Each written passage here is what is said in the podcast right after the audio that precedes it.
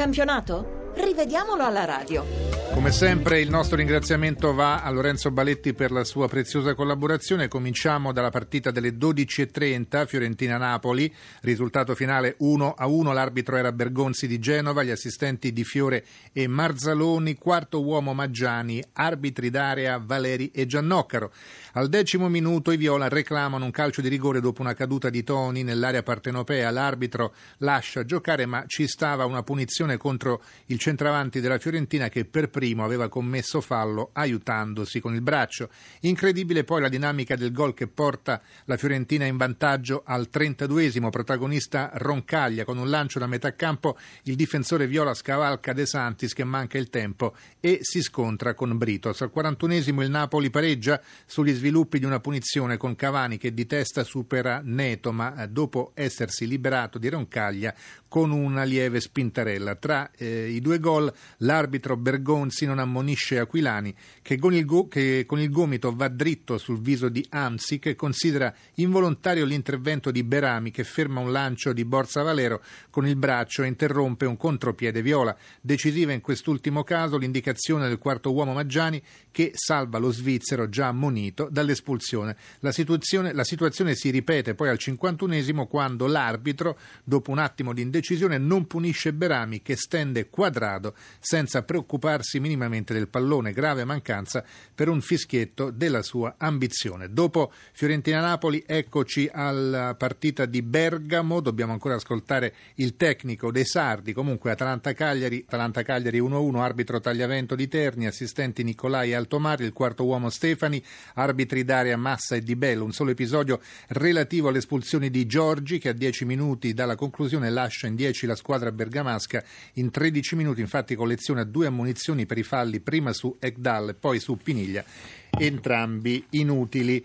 Adesso Chievo, la partita di Verona, Chievo-Parma 1-1, arbitro Calvarese di Teramo, assistenti Petrella e Posado, il quarto uomo Crispo, arbitri Daria, Peruzzo e Pairetto. Qualche secondo prima del gol di Belfodil, il Parma aveva giustamente reclamato il calcio di rigore per un fallo di Dainelli che sgambetta Sansone destro su destro. Invece di concedere il rigore alla squadra emiliana, l'arbitro ammonisce però per simulazione Sansone che ha una colpa, quella di aver accentuato accentuato la caduta ed è il vizio di molti eh, attaccanti.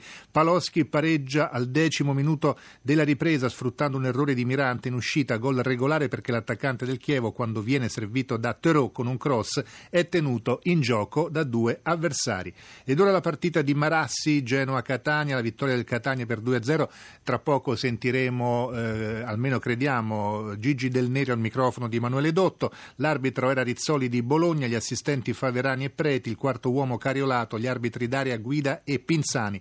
Al quarto minuto Catania già in vantaggio, regolare la posizione di Gomez, tenuto in gioco da Manfredini che va via sulla sinistra e manda in rete Berghessio, fattosi trovare dietro la linea del pallone. Berghessio rimedia poi il giallo al ventunesimo quando allarga il braccio per contrastare Manfredini in elevazione lo colpisce al viso con il gomito.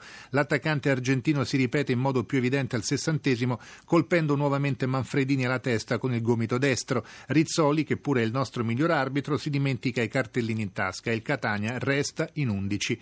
A metà ripresa Bellusci respinge con il petto e non con il braccio un cross di immobile e il Genoa reclama un improbabile rigore.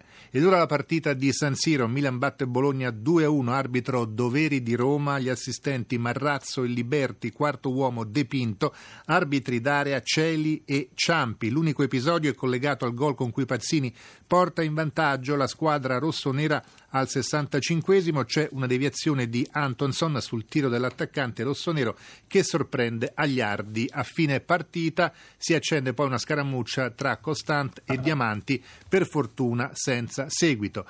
Ed ora da Milano andiamo a Pescara, mm, Pescara 0, Torino 2, arbitri, arbitro Mazzoleni di Bergamo, gli assistenti Schenone e Costanzo, quarto uomo Grilli, arbitri d'area Baracani e Candussio. L'arbitro Mazzoleni è generoso con il Pescara in occasione di due falli su Barreto lanciato in aria che potevano portare all'espulsione di Bianchi, Arce e Balsano. Allora cominciamo con queste due azioni al 38 primo episodio Bianchi, Arce, il nuovo acquisto del Pescara mette giù al limite dell'area Barreto che lo stava superando in dribbling, l'arbitro Mazzoleni lo ammonisce e concede la punizione al Toro, ma ci stava l'espulsione perché il giocatore del Pescara cancella una chiara azione da gol. Il secondo episodio accade al 56esimo, Barreto lanciato in contropiede viene spinto sul fianco da Balsano mentre sta per entrare in area, l'arbitro Mazzoleni fa giocare ma il fallo è da ultimo uomo, poi ancora c'è dell'altro, Santana porta avanti la squadra granata in apertura sfruttando un cross di Cerci da destra, alla Moviola l'argentino appare in fuorigioco con la testa e la spalla, roba di centimetri impossibili però da valutare in diretta. Subito dopo questo episodio Barreto va via in posizione regolare e perde l'equilibrio in aria per sfuggire alla marcatura di Bjarnason che neppure lo tocca. Il Torino raddoppia al quarantesimo con Cerci che sbuca dietro la difesa del Pescara sull'assist di Meggiorini. È in posizione regolare anche Barreto, in linea con l'ultimo difensore del Pescara che tuttavia non partecipa all'azione. Al 72esimo poi Togni, appena ammonito per un fallo su Meggiorini, rischia l'espulsione colpendo Barreto che l'aveva mandato fuori tempo con una finta. Il Pescara infine gioca l'ultimo quarto d'ora con un uomo in meno per la doppia ammonizione subita da Weiss, giusta la prima per una grossolana simulazione nell'area granata, sbagliata a nostro parere la seconda per l'evidente fallo di Rodriguez al limite dell'area. Lo slovacco subirà una severa squalifica per i prolungati insulti all'arbitro, cacciato anche l'allenatore Bergodi per proteste.